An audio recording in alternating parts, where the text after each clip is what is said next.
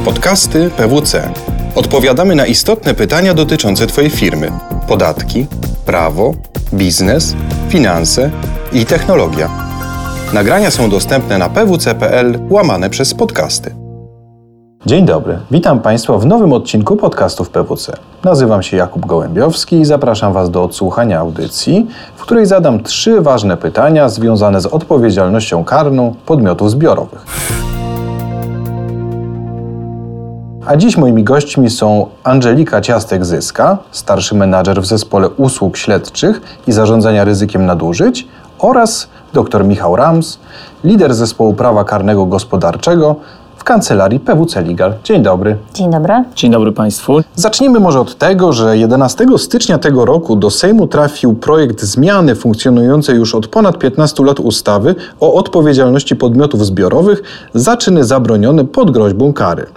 Ten dokument w zamyśle twórców miał wspierać walkę z przestępczością związaną z działalnością przedsiębiorstw, ale ostatecznie jego efektywność okazała się znikoma.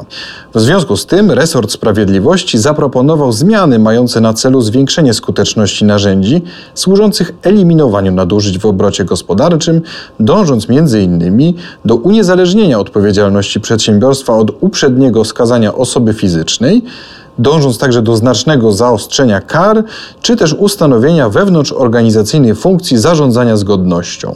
No i w związku z tym pojawia się tu pierwsze pytanie, czy polskie firmy są gotowe na te zmiany? No to nie jest łatwe pytanie, gdyż przed polskimi firmami tak naprawdę bardzo duże wyzwanie. Wyzwanie, któremu niełatwo będzie sprostać, gdyż no, podmioty nie są po prostu na to gotowe. Dobrą informacją jest to, że projektowana ustawa daje przedsiębiorcom możliwość uniknięcia tej odpowiedzialności, jeżeli będą oni w stanie wykazać, że osoby, które działały w ich imieniu, bądź też sprawowały kontrolę nad działalnością organizacji, dochowały należytej staranności. No i co to jest ta należyta staranność? To jest tak naprawdę należyta staranność wymagana w danym czasie i danych okolicznościach, która wynika ze specyfiki działalności przedsiębiorcy. Dalej brzmi enigmatycznie, w praktyce to oznacza, że firmy będą mogły wykazać, że dochowały należytej staranności, dochowały reguł ostrożności, jeżeli wdrożą z pewnym wyprzedzeniem konkretne mechanizmy prewencyjne. I takim podstawowym mechanizmem prewencyjnym z pewnością jest cyklicznie przeprowadzana analiza ryzyka, która pozwala na zidentyfikowanie obszarów szczególnie narażonych na nadużycia i nieprawidłowości, a w kolejnym kroku wdrożenie adekwatnych środków zaradczych w postaci konkretnych procedur czy, czy kontroli. Ustawa nie precyzuje, o jakie procedury chodzi, natomiast kluczowe jest, aby to były procedury, które dotyczą istotnych elementów, istotnych obszarów działalności przedsiębiorstwa e, i żeby zostały one odpowiednio wdrożone i zakomunikowane e, pracownikom. Należy podkreślić, że regulacje wewnętrzne, które będą istniały tylko na papierze, czyli nie będą odpowiednio wdrożone, tak naprawdę nie pozwolą na, na wykazanie tej należytej staranności. Równie dobrym mechanizmem poza procedurami, który pozwala na identyfikację nadużyć, są systemy anonimowego informowania o nieprawidłowościach, czyli systemy whistleblowing. No tutaj trzeba podkreślić, że kluczowym przy wdrażaniu takich systemów jest opracowanie procedury rozpatrywania zgłoszeń oraz wypracowanie pewnej metodologii, jeżeli chodzi o postępowania wyjaśniające. Tak naprawdę, tak jak Angelika zwróciła na to uwagę, ustawa jest dość nieprecyzyjna co, w zakresie tego, co przedsiębiorca powinien zrobić żeby przed taką odpowiedzialnością się zwolnić. Jak spojrzymy na treść tej projektowanej ustawy, to ona wskazuje dwie rzeczy, kiedy przedsiębiorstwo będzie ponosiło odpowiedzialność za działania innych osób. Mówi o braku należytej staranności, ale mówi też o takiej nieprawidłowości w organizacji e, działalności tego podmiotu zbiorowego, która umożliwia popełnienie czynu zabronionego, e, chociaż inna organizacja tej działalności mogłaby zapobiec popełnieniu tego przestępstwa. I tak jak na początku mówiliśmy, jeżeli spojrzymy na treść ustawy, to tam są wymienione takie przykładowe rzeczy, których brak taką odpowiedzialność mógłby powodować. Czyli mówimy tu brak określenia zasad postępowania na wypadek zagrożenia popełnienia czynu zabronionego lub skutków niezachowania reguł ostrożności brak zakresu odpowiedzialności organów podmiotu zbiorowego, komórek organizacyjnych, pracowników, osób do działania w jego imieniu lub interesie, brak komórki compliance'owej, czyli takie działania w sferze korporacyjnej, które przedsiębiorcy powinni podjąć, które przedsiębiorcy powinni wdrożyć skutecznie w swojej organizacji, ale także inne rzeczy, które mogą składać się na brak zachowania należytej staranności, trudne do określenia wydaje mi się w sposób generalny, bo chodzi tu o takie mechanizmy, które in concreto w działalności określonego podmiotu trzeba będzie ustalać. Czyli jeżeli podmiot jest bardzo eksponowany na działania korupcyjne, to mówimy o kodeksie korupcyjnym.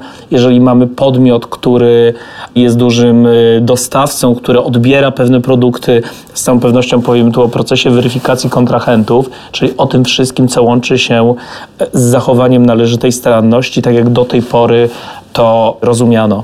Niezależnie od tego, jakie mechanizmy dana organizacja będzie wdrażała, chciałam podkreślić przede wszystkim tą implementację i to, jak to jest ważne i jak ważny jest proces komunikacji i szkoleń, gdyż tak naprawdę tylko dobrze wdrożone mechanizmy pozwolą nam na uniknięcie kary. No właśnie, tu dochodzimy do miejsca, gdzie uwaga naszych odbiorców z pewnością się wytęża, to znaczy jakie kary grożą za no, niewłaściwe działania.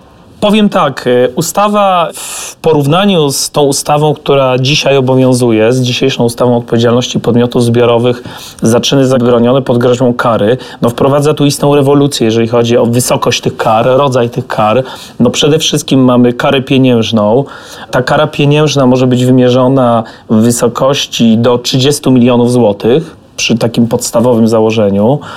Mamy też rozwiązanie podmiotu zbiorowego, czyli taka kara wydaje się najsurowsza, która powoduje ustanie bytu przedsiębiorstwa, ustanie bytu spółki. Jest też mnóstwo środków orzekanych wobec takiego podmiotu zbiorowego, takich jak przepadek mienia, zakaz korzystania z dotacji, z pomocy publicznej, zakaz ubiegania się o zamówienia publiczne, obowiązek zwrotu na rzecz Skarbu Państwa równowartości wsparcia finansowego, cały szereg różnego rodzaju instrumentów. Co najważniejsze, jeżeli mówimy o karze dla przedsiębiorstwa, bo to nie kara dla osoby fizycznej, tylko kara dla przedsiębiorstwa.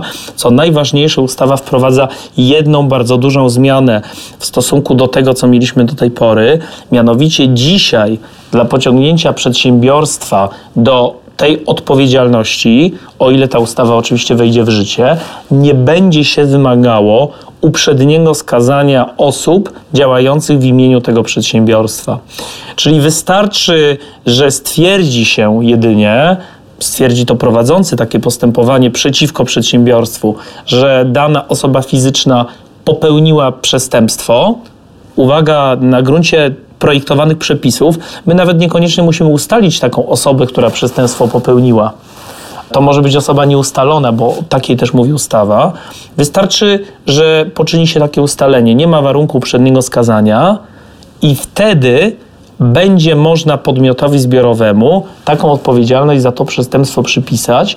Niejako dwustopniowo sąd będzie tu działał. Najpierw będzie stwierdzał, że do popełnienia tego przestępstwa doszło, choć formalnie oskarżonego nie będzie, a później w stosunku do oskarżonego podmiotu zbiorowego będzie przypisywał odpowiedzialność i wymierzał taką karę.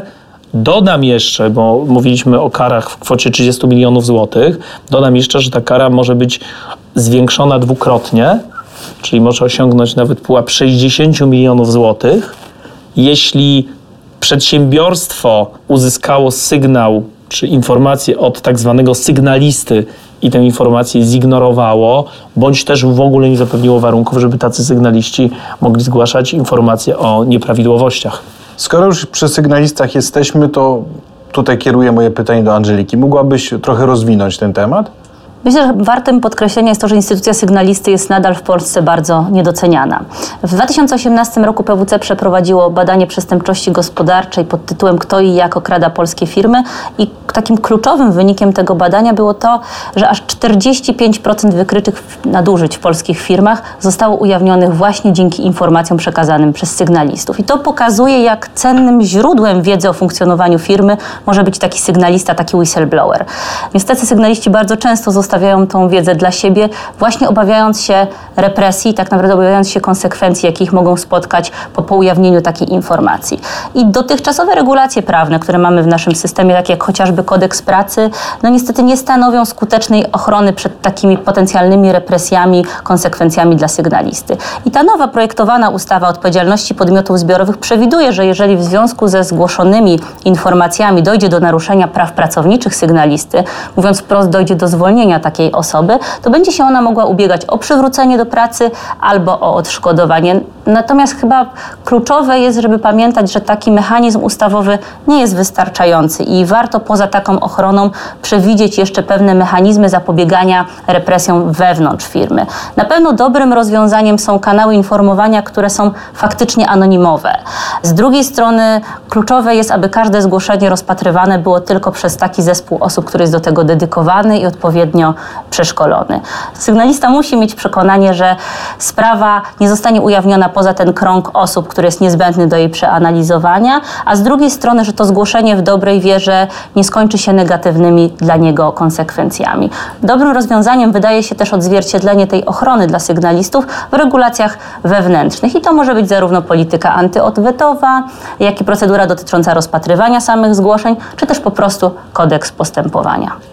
Jak widać po tej naszej dyskusji, przed przedsiębiorcami stoi naprawdę wiele wyzwań i to niejednokrotnie skomplikowanych i złożonych tematycznie.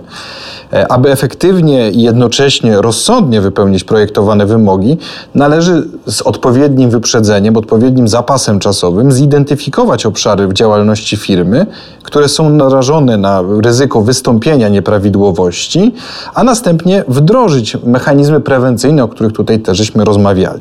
E, implementowanie dobrze funkcjonujących mechanizmów wiąże się jednak z koniecznością podjęcia odpowiednich środków organizacyjnych, kadrowych, szkoleniowych i technicznych, także działań na bardzo wielu płaszczyznach, mających na celu przeciwdziałanie tworzeniu otoczenia sprzyjającego popełnianiu przestępstw i innych nadużyć.